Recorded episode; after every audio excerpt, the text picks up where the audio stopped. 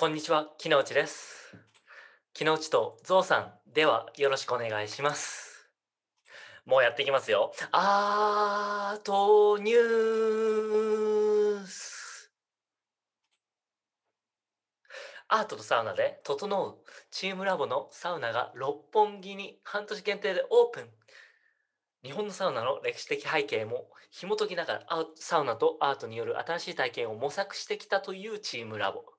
今回サウナとアートを同時体験する新しい試みとして展覧会チームラボリコネクト。アートとサウナ六本木を半年間限定でオープンする。会期は2021年3月から8月までとのことです。いやーすごいですね。ちょっとサウナ流行ってるって思ったらもうチームラボがもうアートとサウナを合体させて発表してもう発表と3月に。早いね。すごいねチームラボ。チームラボのボーダーレスとかあのーなんだっけもう一つ。えーっとボーダーレスともう一つなんかどっちが有名だっけ？でっかいのとちっちゃいのがんだよね今ね日本でね、うん、まあ両方行ったことあってやっぱなんかすごいね。でもなんかあれよ、インスタグラムとかで、ただインスタグラム、えー、映え？インスタ映え。インスタグラム映え。略さない。映え？映えの、映えの略詞って何なんだろう？映え、映えが略、映えてる。生えてる。インスタグラム生えてる。ってかなり有名だったけど、俺も言ったけど、やっぱなんか携帯ずっと見つめちゃって、その、そのアートとかプロジェクションとかをあの体で目とかで体感してない気がするよね。言ってもなんか落ち着かないっていうか。もう自分なんか自分目線でいいやつ撮ってやろうっていう気持ちの方がその体験するっていうよりも勝っちゃっててちょっとね。難しいとこですよね。それは見つめるところであって。はい。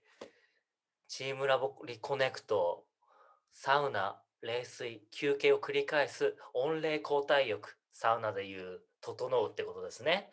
で、それによって脳を開き感覚を鋭くさせた状態でアートと一体化できるという、えー心と体と環境が自分という存在の全体性であることに気づき、世界と時間に再びつながること、リコネクトが目指される。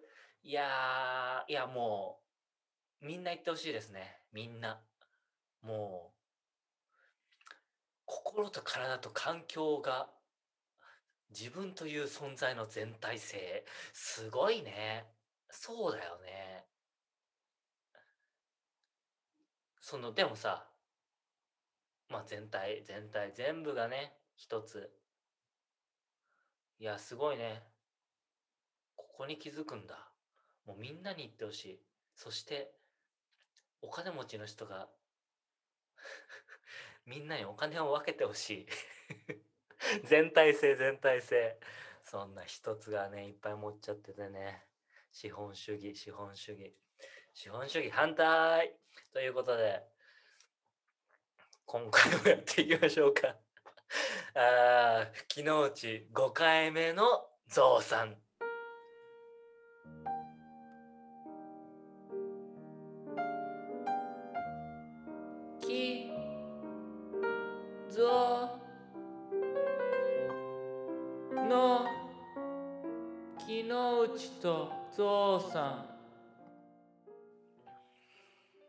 てこんにちは木の内です。明けましておめでとうございます。正月明け。正月明け？2021年一発目の木の内とゾウさん。今年もよろしくお願いいたします。正月ですね。いやー、皆さんどう年末年始過ごしたんでしょうか？いやー、僕はですね、僕、僕、俺、俺？いまだに一人称がはっきりしない。あれだよね、TPO だよね。TPO? あれ？えー、タイムリー P オケージョン P ど P なんだろう？TPO あれ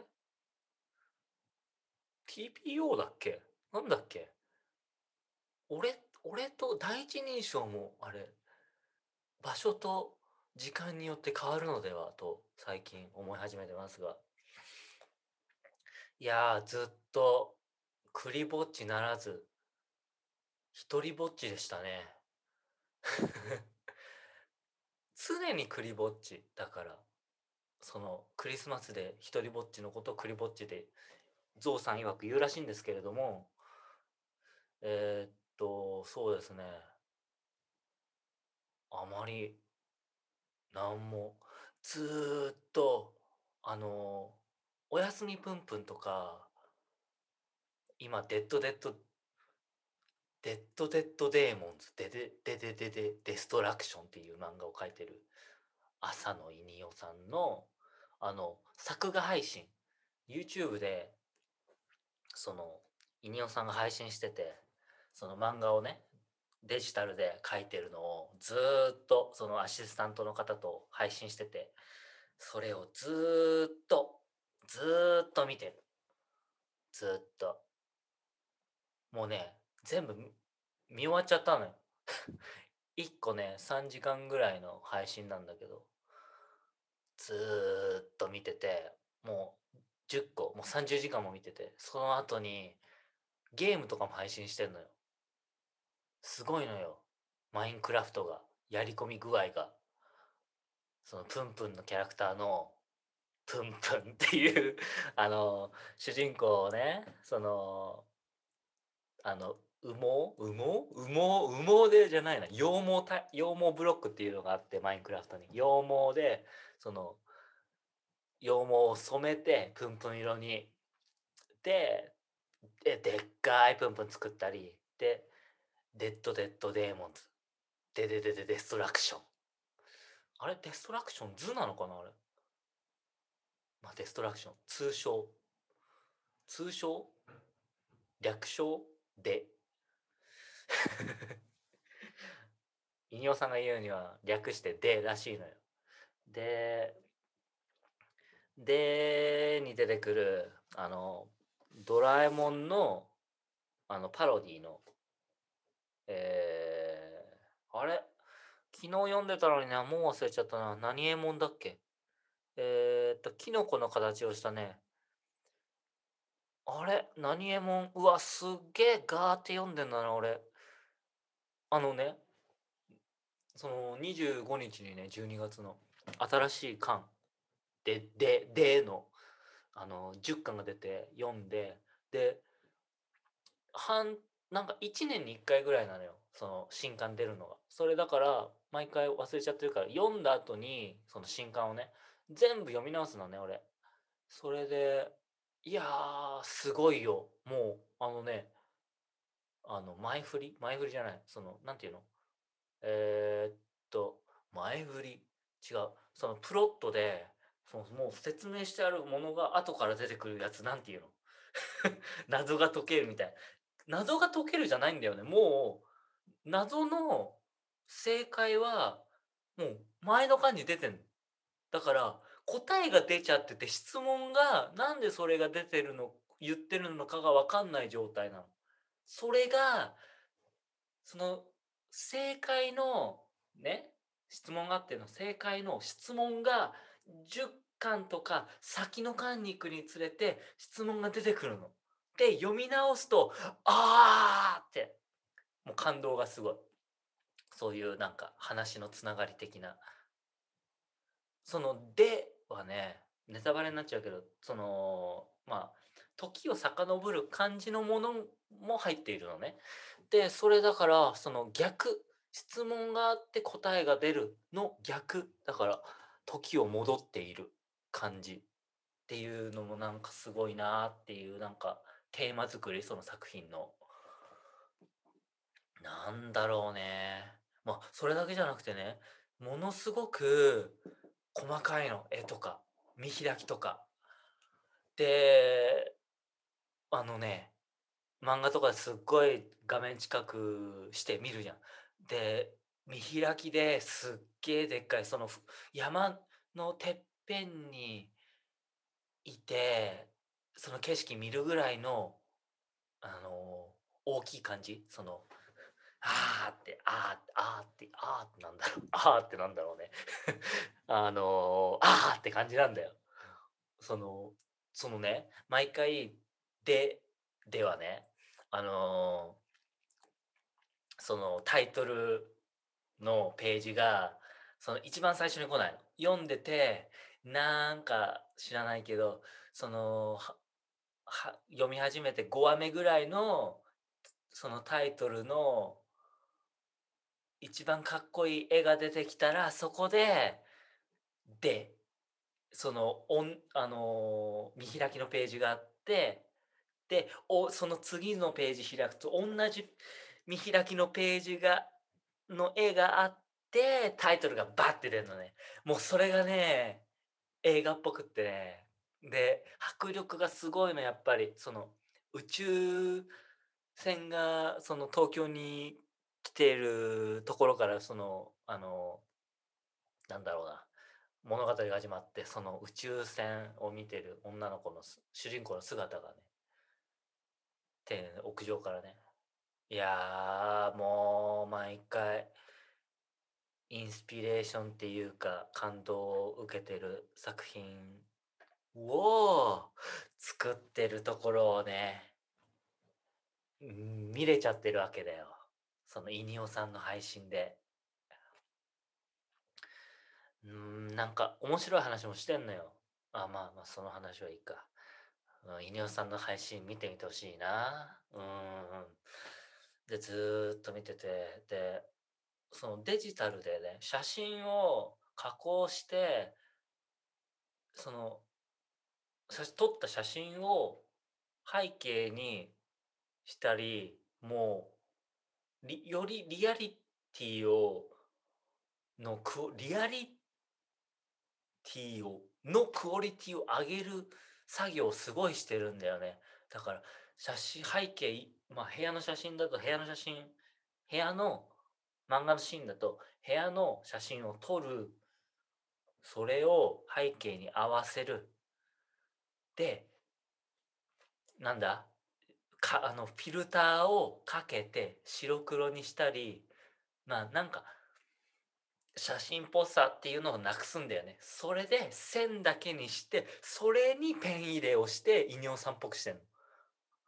もうそこがね、面白い。もう、あの、だからね、今、あの、写真のコラージュとかちょいちょいやってるんだけど、もう勉強になる。レイヤー、レイヤーの、うん、そのデザインの勉強とかにもなるし、なんか、いいよね。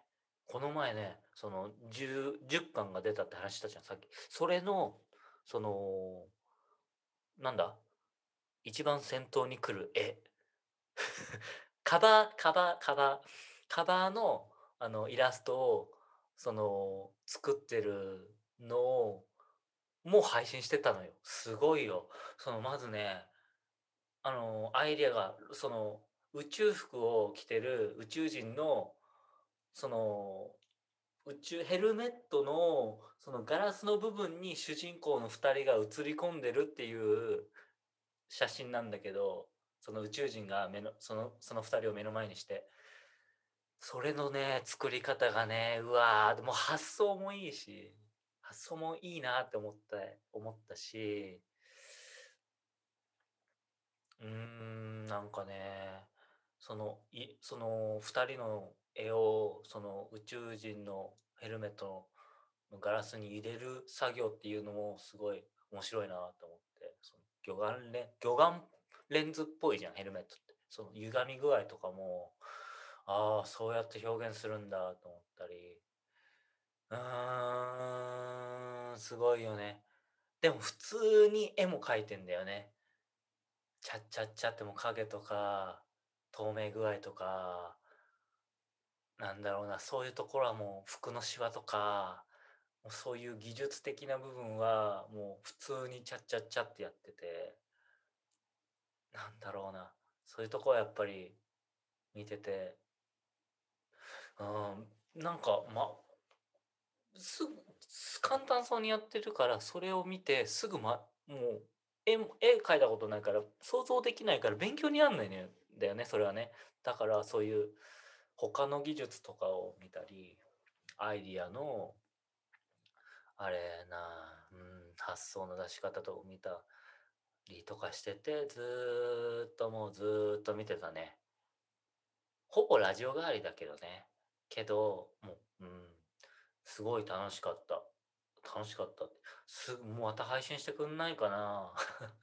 はい日本時間で言うと朝もう夜中からよ朝の3時ぐらい4時ぐらいまでずっとやってんだよね。だから外国だから見れてる時差があって見れてるってわけだけど。次の配信いつかな。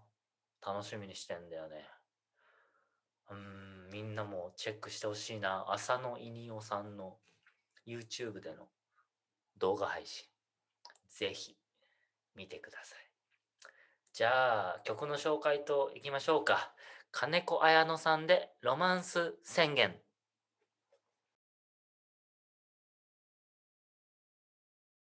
金子あないあらだんだんだんだんだん金子綾乃さんでロマンス宣言でした。今日もこのコーナーに参りましょう。ランダム単語ガチャ。マイルドだろう？ランダム単語ガチャ。っていうウェブサイトで出た単語から思い出や作り話をしゃべるコーナーだ。ぜマイルドだろう？今日の単語はドン。木製バット。木製バット。木製バット。金属バットと木製バット分けるんだね単語で。まあまあ決めといてくれた方が楽だけど。マイルドだなこの木製バット。金属バットよりマイルドだな。マイルド。ちょっとハマっててね、マイルドだろうっていうのが。えっと、金属バット、ちょっと、金属バットじゃん、木製バット、ちょっと中学生の頃を思い出しちゃうなあのー、部活ね、入るじゃん。中学入ると。えー、まずね、一番最初は、その、中学入った時に仲急に仲良くなった、その、4人ぐらいの人たちがいて気があってねそれで、あ、そいつももう俺と同じ名前だったりするんだけど下の名前がね隣だったし「え？みたいな「え？みたいな。で他の2人は帰国子女ともう1人なんだろうななんか世田谷区に住んでるうんすごい面白い人だった。いじりがうまいんだよねなんかね そいつは。でまあ最初つるんでてでそのもう一人の友達とまあ何の部活入るみたいになって俺散歩研究みたいなのやりたいなみたいな言ったらまあちょちょっとやったのよ。散歩2人でして2人、うん、そのつるんでる中で。2人でしてまあ仲良かったんだけど、まあ、結局野球部みたいなの入ってたのよ。入ったことになったのよ。みんな入ったから。その研究部作んないで。で野球部入っててでみんなやったことあんのかな？でもうまくて。俺は全然できなかったんだよね野球。その飛んでくるボールのあの あの、至近距離？距離感が分かんなくて、その、ノックやるじゃん。ノックを取るところから結構始まるのね。で、それがさ、全然取れなくて俺。な、目目が悪いっていうのか分かんないけど、もう物を見てないんだろうね、いろいろ俺は。その話をちゃんと聞いてないっていうのも、もう4年前に気づいたんだけど、物も見てないし、話も聞いてないんだよ。ぜ もうちっちゃい頃からずっと多分。感覚、もう全部感覚で生きてきた気がする。もう、ほんわか、ほんわか、ほんわか。全部を、ほんわかをタッチして、ほんわかを自分でこういう風に理解して、ほんわかで返すっていうのをずっとしてた気がする。そういうことで野球はあんま上手くなくて。で、半年、ん？半年？いや、3ヶ月間ぐらい。いや、半年、半年。秋になったぐらいで、ね、日本の学校は4月ぐらいから始まって、まあ、夏休みが入っての明けで秋になっての、で、まあ、本格的にやるかやらないかみたいになったのかな。あれ？でももう、その時には俺、ドイツ行っちゃってたな。だから、ドイツに行く前か。えー、あやふやだな。まあ、その前にね、結構、すっごい早い感じで野球部抜けて、その、好きな子を追いかけて水泳部に入ったんだけど。嫌がられてたな。嫌がられてた。だからすっごい記憶に残ってんだろうな。いや、まあ、水泳やってて、まあ、水泳部も3回しか行ってなかったんだよね。幽霊部員、幽霊部員。だからね、どうなんだろうね。超辛かったな、その時は。でもまあ、その時に会った友達もいて、転校してきたやつなんだけど。まあ、そういうこともあったな中学。皆さんの木製バットの話聞きたいな。あの、インスタグラムでさ、あの、メッセージ、そのストーリー募集していいのかな？ねえ、それ面白いよね。えー、っとね、リスナーのネームってなんだ？ハンドネーム？なんていうの？ニックネーム？ラジオで使う名前のことなんだっけ？えー、うん、自分の、あのラジオネーム考えて、プラス木製バットのストーリーをちょいちょい教えてくれたら嬉しいな。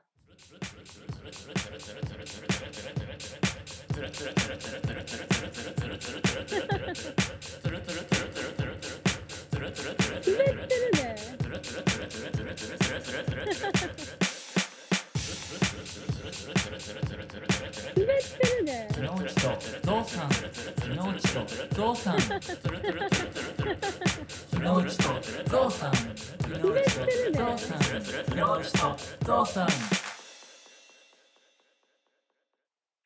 い、こん？にちは。木之内です。うーん、今日はゾウさん？いないん？だよね。今、あの、自粛期間が過ぎて、すっごい多分、1週間だけの日本、にうん、めちゃくちゃ予定詰め込んでると思うから、やっぱり、そんなラジオやなんかやってないで、人生楽しんでほしいからね。うん、いいね。や面白い話を、やっぱ、待っちゃうよね。そうやって人生を経験 した一人は。うん。まあ、今年やっぱり牛年ということで、勝手にこれをやってしまいます。モースト牛アワード2021。わあ、いいね。ここであの、ああの拍手の音とか歓声の音とか入るんだろうな。わーわーわー。モースト牛アワードですね。まあ、何牛がいいかということを、昨日うち勝手に決めてしまおうと思うわけですよ。うーん、皆さん牛について何を知っていますか？まず、ちょっとした牛の説明。ね。まあ、牛か牛、あ、読めねえや。まあ、牛か牛の動物であるらしくて。ね。で、野生のオーロックスっていうのが家畜化されて生まれた牛らしいですね。えー寿命18年から22年。あー、まあ、車と同じぐらいかな。で、速度40キロ。時速40キロ。速いね。ちょタクシーとかに乗って家帰るより牛とかに乗って帰った方がもしかしたら早いのかもしれない。自転車、タクシー、電車、牛。いやー、流行るんじゃないかな、今年。牛。ウランス、ウラウランスポーテーション。んん？牛トランスポーテーション。流行るかなまあ長距離とかね、行くときには牛結構いいと思うんだけどね。睡眠時間、すごいよ。4時間。4時間で1日過ごせんだよ。もう素晴らしくない？牛ぐらいに、なんだろう、何もやんなかった方がいいのかな。どうなんだろうね。あんぐらい、なんかエネルギーセービングモードで生きてく。いいね。いいのかな。体重、オスが1.1トン。1100キログラムだね。で、メスが、えー、と、700キロぐらい。うーん、重い。重いよ、牛。牛重いよ。大抵、まあでも1トンぐらいないと、そのひもう人とかを乗せても安定しないのかな失礼。えーっと、車もだって1トンぐらいあるでしょ ?1 トン以上あんのかなあれ。すごいよね。やっぱ重さって、重さ、この重さで40キロ出んだよ、時速。やばくない？やばいよ。あの、闘牛？闘牛じゃないけど、その、行事でさ、その、スペインのあの、街中を牛に追いかけられながら坂を下るっていう命がけの行事があるじゃん。あれとかも、なんでこの話したんだ？え？いや、あんな重い、1トンの重さがあの速さで追いかけてくんだよ。もう、や、やばいじゃん。だって。もう、もう、もう、もうやばいじゃん。いや、この年になるとダジャレとか好きになってくるな。あー、まあ、まあ、まあ、重さと速さ。運動量、運動量の凄さ、その筋力とか、やっぱ。うん。で、まあ、家畜化するに、ね、すると、まあ、牛のことを管理するわけよ。まあ、それで、去勢とかもするらしいのよ、牛のね。その、あの、牛のお肉のクオリティをね、その、肉用牛、肉用牛、なんて読むんだ？まあ、食べ用、食べ、食べる用の牛？食べる用の、まあ、お肉用の牛？は去勢するんだって。だから、あの、より質のいいお肉。まあ、きめが粗くて硬いお肉はやっぱ美味しくないじゃない。ね。だから、去勢しちゃうんだって、去勢ってその、あの、金玉取っちゃうってことだね。で、まあ、そうすると、やっぱりその、牛同士が喧嘩がなくなるらしいのよ。やっぱりなんか、ホルモンとかで、ぐわーってなんか、なっちゃうらしいのよ、怒りっぽく。だ怪我が、ね、喧嘩でしちゃったり、まあ、まあ、喧嘩のストレスとかで肉の質が落ちるっていうことがあるから、まあ、取っちゃうんだってよ。ね。まあ、ちっちゃい頃に、もう生まれて2ヶ月か3ヶ月ぐらいで取っちゃうんだって。いやー、怖いね。うん、みんな農家の人やってくれてんだよね。やっぱお肉が美味しくなるために。お肉を美味しくさせるために。うーん。まあ、まあ、闘争が、闘争っていうかその、闘争心とかやっぱなくなるから、やっぱ、虚勢はやっぱり怒りっぽい人にはぜひおすすめした方がいいのかもしんない。人間でも。うん。その、アルコール中毒になってる人たち、今。で、その情緒不安定な人たちぜひ虚勢やってみてはいいのでは何かが変わるのでは。うーん。他に読んでいくとねどんぐりとか食べ過ぎてそのねその農場とかで育ててるとこでその広葉樹でどんぐりがどんぐりの木があるとどんぐりを食べちゃってそのどんぐりに入ってるポリフェノール中毒中毒で死んじゃうらしいんですよね。これもやっぱり人に言えることでポリフェノールと言ったらワインですよ。ワインの飲みすぎ。アルコールいっぱい飲んじゃう。正月ですよ。やっぱ人間もほどほどのお酒にしといた方がいいのでは。な友達がねとか知り合いがねその飲みすぎ。飲みまあで性格が変わってくる。まあそういうことをまあ見た場合まあやめろよ死んじゃうぜとかおすすめおすすめっていうか注意っていうか危険信号っていうか、まあ、車で言うストップサイン止まれ信号とか押しといた方がいいんじゃないでしょうか。うんまあ他にもあるらしくて鼻はあの鼻のピアスありますよね牛のあれとかもねあのなんでやるかっていうとまあ鼻を引っ張ってそれの痛みを利用することで牛の移動とか調教とかを、うんまあ、スムーズにさせるっていう効果があるみたいよ調べたところ。でまあそうすることによってでねまあまあね喧嘩とか言うこと聞かない牛とか言ったら引っ張る。引っ張って調教俺の方が偉いんだと。まあそういう偉いんだとはじゃないけどまあ言うこと聞いてみたいなね。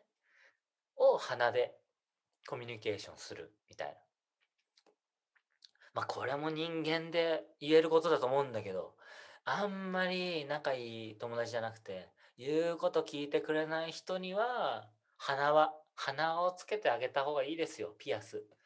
寝てる間にねプスッとか言ってねやっちゃって。でその後にねそのまあ仲いい友達がまあ死ぬほど融通が利かない時は鼻を鼻輪をずっと引っ張ってあげたりしてると君の言うこと聞いてくれるようになるという。うん。おすすめします。はい。特にそのねあの恋愛とかうまくいってない人たちはやっぱりそのあんまりうまくいってない人たちにはおすすめします。鼻は。鼻ぐりとも言うらしいですけど鼻ピアス。でっかめの方がまあまああの iPhone とかあのぶら下げるやつあるじゃん。あれとか、うん、おすすめします。はい。まだあるみたいですよ。なんかそういうの。舌遊びっていう病気があるらしくて牛には。その舌をね口の外で長く出したりまあ動かしたり舌でね。その柵の外をずっと舐めることを舌遊びっていうらしいんだけどまあ本当はまあまあ最初はストレス？そのご飯が少なかったりずっとその場所で飼われてたり一人ぼっちで飼われてたりすると、まあ、ストレス解消のために舌遊びをすんだって牛が。でまあなんでこのなんだ舌遊びがまあまあまあそういうことも原因なんだけど本当の原因はまあ子牛の時にその生まれてすぐそのお母さんから離されることらしいのよ。でちまあ子牛はねまあ普通にまあミルクをもらう時は1時間に6,000回もお母さんの乳糖を吸うんだって。でその半分は単なるおしゃぶりに過ぎないらしいのその半分の3000回はおしゃぶりらしいのよミルク飲んでないでおしゃぶってんの？その乳糖をね。乳糖っていうのかなこれ。父頭。父頭とは言わないな。父頭とは言わないか。まあまあまあ。まあそれでまあおしゃぶりに過ぎないけどその3000回ね。その子供の精神の安定に大きな意味を持つらしいのよ。やっぱまあ吸い付きたいっていう欲求が強いんだろうね。うん。まあでもそれが満たされないから 今週は 父頭に似たものに向かっていくらしいの。でまあその欲求がねまあ大人になっても満たされなかった場合まあその葛藤がね行動として下遊びに現れるらしいのよ。まあかわいそうだね。そのストレス欲求。欲求性欲求なのかな？違うなこれ。何なんだろうね？何の欲求なんだ？まあなんだろうな。まあ実際確認されてるのは種付け用。だからまあもう虚勢されてない黒毛和牛の男の子で100%すごくない？100%だよ。100%見られてんだよ男に。その下遊びが。いやーすごいね。黒毛和牛。まあ日本人男性とも言えますね。日本人男性100%下遊びが現れてますね。大人になって。だからまあ子供まあ生まれたとしたらその子供の欲求をできるだけ満たしてあげた方がその下遊び。性性 癖？性癖？あらまあがえー、っと崩れない？なんていうの？性癖が。なんだっけな。こじらせない。こじらせないようにならないためにもちょいちょいよく子供にはよくしてあげた方がいいんじゃないでしょうか。ねえ。あ、でも男性だけにも、男性だけじゃないですよ。89%の 黒毛和牛のメス、女の方々も下遊び現れてるらしいので、まあ日本人女性にも言えることではないのかと。皆さん、自分の欲求はちょいちょい満たしてあげてください。こじらせないためにもね。いやー、心配です、皆さんのことが。まあ自分も心配ですけど、自分は結構性癖あるのかと思ったら、意外と普通でしたね。意外と普通。さて、モースト牛アワード2021のノミニーの発表です。nominee ってその、あの、あの、そのノミニーからアワード、ノミネーション、そのノミネーションが与えられるわけで、えーと、えーと、えーと。で、ノミネー、ノミ、 nominee、nominee、ノミ、ノミ、 nominee って面白いな。もう えーえー nominee は、 nominee は、その、ノミネーションを受け取る人、まあ、その人たちからアワードを、その人たちから選ぶっていうこと。その人たち、その牛たちから選ぶってこと。第一位、赤毛は種。茶色っぽい赤毛ね、その、こその、えーっと、ヨーロッパの人とかアメリカの人とかで赤毛、まあ、ジンジャーっていう人たちの色みたいな、そのオレンジっぽい色の牛、いますね。まあ、そういうのとか、黒毛和種。まあ、有名ですね。86%の日本のお肉がこっから来てると言われています。失礼。えーっと、他には日本単角種。日本のまあ、角が短めで、えー、とっとっとっとと、まあ、物を運ぶのに使用されてたみたいだね。で、このね、日本短角種の顔を見ると、これが一番なんか、あのー、いう、なんか牛乳とかで書かれてたイメージがあんのよ、俺。ちっちゃい頃に。なんかヴィンテージの牛乳の、なんか、そのなんか、ちょっと今住んでるところが、あの、南アメリカの、あの、人たちが集まってるとこなんだけど、ロサンゼルスで。その人たちのスーパーの、なんか、ヨーグルトとか牛乳とかのパッケージを見ると、こういう日本短角種の顔の牛の絵が使われてるよね。うん。他には、ホルスタイン。オランダから来たホルスタイン種。うん、ホルスタインはあの白と黒の、ね、みんなが知ってる牛っていう感じの牛だね。ホルスタイン種。いいね。ホルスタイン種いいね。他にもいますよ。アンガス。アバディーン・アンガス種。うん、スコットランドからのノミニーですね。真っ黒で綺麗で、可愛いいな。これ。真っ黒で。で、やっぱ、あの、手と足、足が短めにできてるね。これは、あの、肉用らしいから、アンガスビーフ。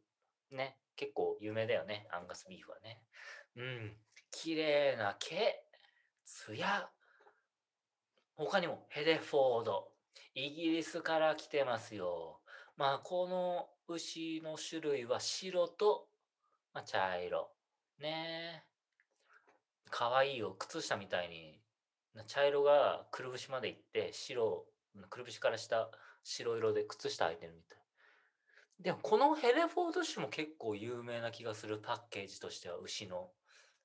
なやっぱりなんかイメージ的に牛のイメージは白と黒だけど昔はやっぱりちゃんとした牛の茶色とかその茶色と白のまだらその国に国にいる牛の色がパッケージになってたんだよ。どこからだろうねその白と黒になったのはその牛のイメージで。まあ牛乳で白っていうイメージはあるけど白と黒の斑点っていうその。うん、うん、うん。気になる。さて。さてさて。モースト牛アワード2021アワードノミネーションに入りましょうか。ドラムロールあーっと、今流してますよ。ドラムロール。ドラムロール。ババババババババババって来てると思うよ。来てると思うよ。えー、じゃんホルスタイン種に決定おめでとうございますホルスタイン種の牛たち2021年モンスト牛アワード2021ホルスタイン種がかすたらっていきました。いやすごいね。すごいよ。理由まあ今のまあまあ見た目ですよ。見た目。見た目。結局見た目。舞いなさい舞うのよ。パオーンもっと優雅に優雅に舞いなさい。パオーン。木之内と木之内と木之内とゾウさん。はいこんにちは。木之内です。12月の半ばぐらいにねちょっと窓でやりたいことがあって、その、が、あの、映像とかたまに撮ってるんだけど、それで、画用紙をいっぱい買ってきたのね。緑色の。グリーンスクリーン。うん。まあ、それを、まあ、種明かしになっちゃうんだけど、まあ、画用紙で窓を全部埋めて、で、ブラインドを開け閉めして、そのグリーンスクリーンでなんかやろうかなっていうのを友達とやろうって決めてたのよ。で、12月の2週間目ぐらいかな。まあ、そんぐらいからね、まあそれやってもう外が見えない感じ。もう太陽とかもう、うん、全然見てない感じで部屋の中からね。そのキッチンに行かないと見えないんだけどそれでちょっとずれちゃったのはあんのかな。昼夜逆転しちゃったのよいろいろ。その生活リズム。あのねまあその時ぐらいからまあ週まあ一日起きてバレーバレーじゃねえな。まあバレーのバープラス筋トレっていうのをやってて体力もついてきちゃったんだよね。それでやっぱり夜寝れなくなっちゃって弱弱ってたから寝れてるっていうのもあったからちゃんとその時間がよく。だけどやっぱ動画撮るのに体作っとかないとなみたいなごめんカチカチうるさかったかな。えー、ね。そういうことをやってまして。まあもうね朝まあ最初は朝のまあ2時ぐらいだったのよ。寝れてたの。まあそれが4時になり6時になり。もうあれよ。12月まあ30日？違うな。さあそうそうそうそう。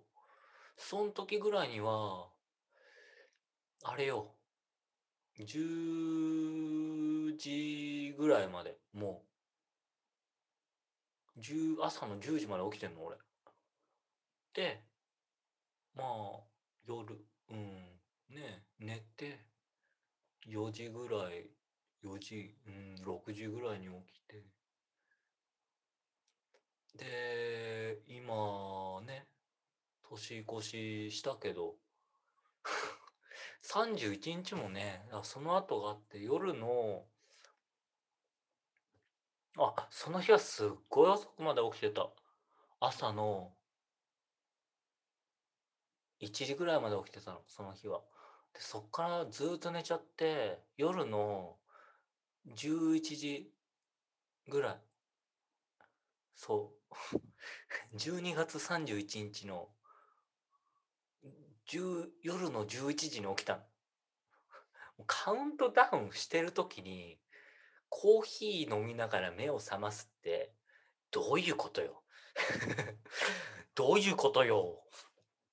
まあそういうのがあって。でまあ年越してまあその日もねずっと起きちゃって1月1日をお昼朝からお昼ぐらいまで朝からお昼ぐらいまでずっとぼーっとしてて。でまあ眠くなったら寝るじゃない。寝て起きて8時だよ夜の。10時に寝て8時に起きる。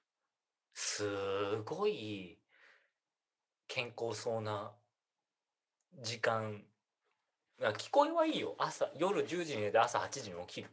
すごい聞こえはいいと思う。すごい健康的。まあ昼と夜逆なんだけど。なんかねちょっとそういうのをずちょっとしちゃってるとなんか同じ日を2回繰り返してるもうイメージ。自分の中では。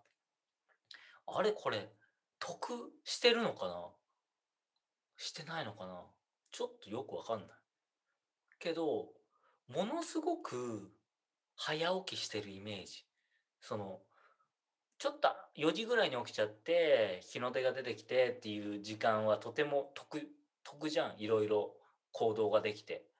それをもう1日前からしてる感じ。ものすごく得してるイメージ。自分の中では。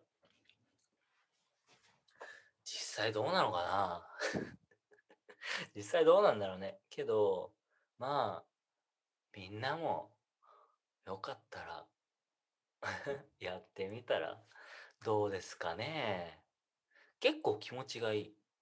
人と会えないけど。なんか朝はずっと感じられる。でまあ日が落ちてからはもうずっと寝てるから。うん。悪くはない。こっから普通のリズムに戻り戻るのは難しいのかなちょいちょいちょいちょいずつ普通に戻ってきてる気がするんだけどわかんないね。なんだろうな、日本との時差って17時間じゃん。もうちょっとで17時間。合うんだよね。もう日本の時間帯でアメリカで過ごすという。何をしているんだ、俺はと。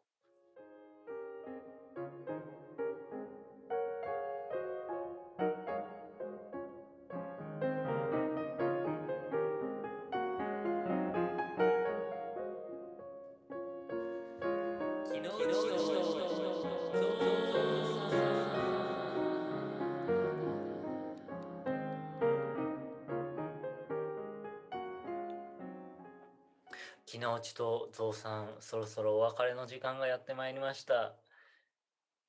喋れたね結構。1週間。1日いろいろ。1日いろいろ？1週間いろいろ。結構新しいことやってんだなと思うの。ねこんな部屋の中いるだけなのにね。うんい面白いよね。だ久々にでも漫画とかずっと読んでた。ちょっとビデオの編集とかを休んで。ちょっとねあの編集グリーンスクリーン用にライトとかあんだけどそのライトの電球が切れちゃったのよなんか変な変な感じに。だからそれもあってモチベーションが下がってたんだけどうん、うん、や、うん、休んでちょっとは回復したかなまたやる気になって。うん、この調子で1年間続けていけたらいいなとは思うな。皆さんもうん。ご健康といろんないい巡り合いがあることをお祈りしたいなしします。お祈りしております。今年もよろしくお願いします。ということで今回はこの辺で木之内とゾウさんでした。では。